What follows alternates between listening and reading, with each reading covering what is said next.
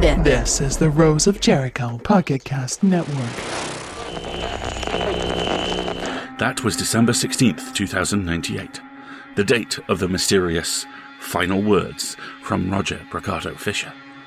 I hope you can hear my air quotes around final words, as that message included the statement one crew member remaining awake. That statement has been hotly debated and ignored in official responses to the incident, but we would argue Occam's razor implies that he did not intend to go gently into his good stasis pod. Sorry, I had to throw in some poetry. This is Roger we're talking about. The question remains then has he been awake this nine months since the base theta shutdown? And if so, was he the only one? What has happened to his husband, Alexander, especially after the downfall of the Rio Sao Paulo enclave? Not to mention Cass and Paul. And what about the puppies? Our only choice is this we have to keep looking at the moon. We have to keep asking the questions. Sophia Benitez with a brutal drop kick combined with an absolutely blistering villanelle. The crowd was stunned by that quatrain, the longest silence I've heard in the Asuncion Stadium since that match back in 2087 at Los Escondidos, where Abrigado used the same combination to decimate the home team. The repeating lines that match were, As I roam the midnight forests of your heart, and the other refrain escapes me, something about moon slivered skin, punctuated perfectly as his opponent hit the mat. If only Alexander Bragado were sitting across from me to ask, but he's been living in the Where Are They Now file for quite some time.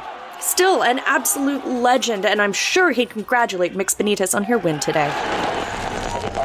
Today, we've got a deep dive into the various bot models they used on the moon. That's past tense, unfortunately, as the Moonbase project was mothballed last year. But the good side of that is with reduced security comes reduced responsibility. It's easier to gain access to certain files. We've got schematics now for the Lunar particular versions of industry standards, like construction bots, mining bots, supply bots. I thought we'd start today with a quirky little example the waste bot. Specifically, that'd be the Waste Elimination Enhancement Bot, Lunar Edition, or Weeble, light years beyond your common household or even industrial maintenance units.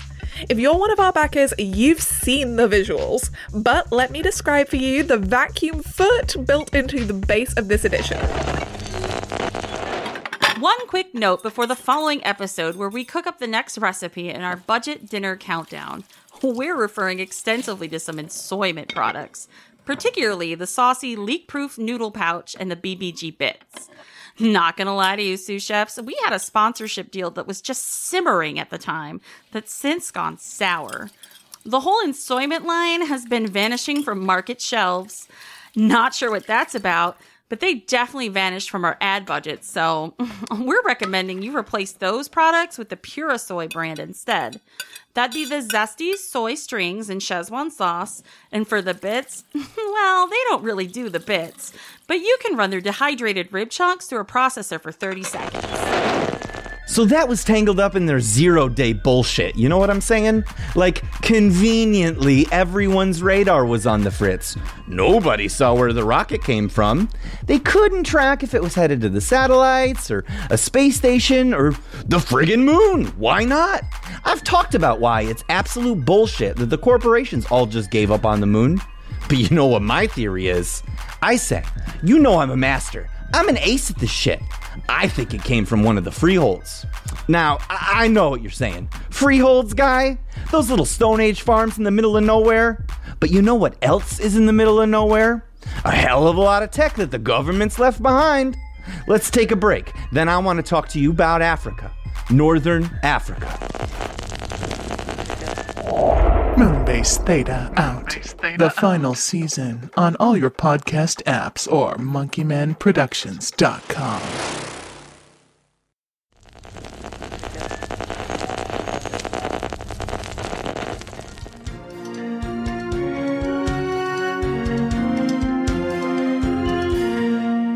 And we're back. Before we end tonight's broadcast, we've got Barnett Bell with a little Where Are They Now report, talking about the combined corporate moonbase project. If you've forgotten what that was, who can blame you? It's almost a year now since the last of those bases were shut down and the crews brought safely back to Earth. That's not actually. Sorry? That's not actually the case. Well, you've been to the moon. I guess you'd know. The combined corporate moon-based project, once a shining hope in our skies, but now, one year after the shutdowns, a reminder of lost hopes and unfinished business on our only natural satellite. Unfinished because, despite rumors to the contrary, the shutdowns do not appear to have gone smoothly. This is a story of resources squandered, corporations locked in conflict, and moon-based crews left in stasis, awaiting retrieval to this very day. That can't be right. Th- they're not still. It was protests by the families of personnel left behind that exposed this last oversight. The only response from the megas in charge has been that fuel shortages resulted in a delay in crew retrieval. A strange explanation considering how much fuel has been generated on the moon itself. Um, Barnett. There's been no further official response. Barnett. And with more recent shakedowns, it's uncertain who is even taking responsibility at this point. Barnett. However, my investigations have revealed an interesting possibility. Barnett. Thanks for that illuminating report. Wait, hold on. We're out of time, but you'll hear more from Mix Bell and the rest of the Planetwide Media team again tomorrow. Good night and good news.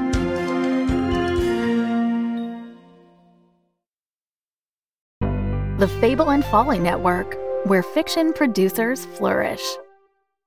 Forgive me, Father. For I've sinned. It's been six months. Since my last confession. What would you like to confess today? I have decades of failings I could recap here. Today, I want to confess the worst thing I've ever done. Uh, okay. Uh, lots to unpack here. I can be kind of a crap husband. I took eight years of my life and lit it on fire in a matter of five hours. So I did what any self respecting father would do. I, um, lightly dosed his Gatorade with a powerful laxative. And I guess sorry for making out in the confessional? Since confession is about talking to God, I felt he had a right to know what you've done. What I've done? What did I do? Are you kidding? Do you love Emily? What the hell kind of question is that? Well, you're not going to absolve me? That's the whole point. Please leave the sacrament to the professionals. Where do you get off talking to me like this?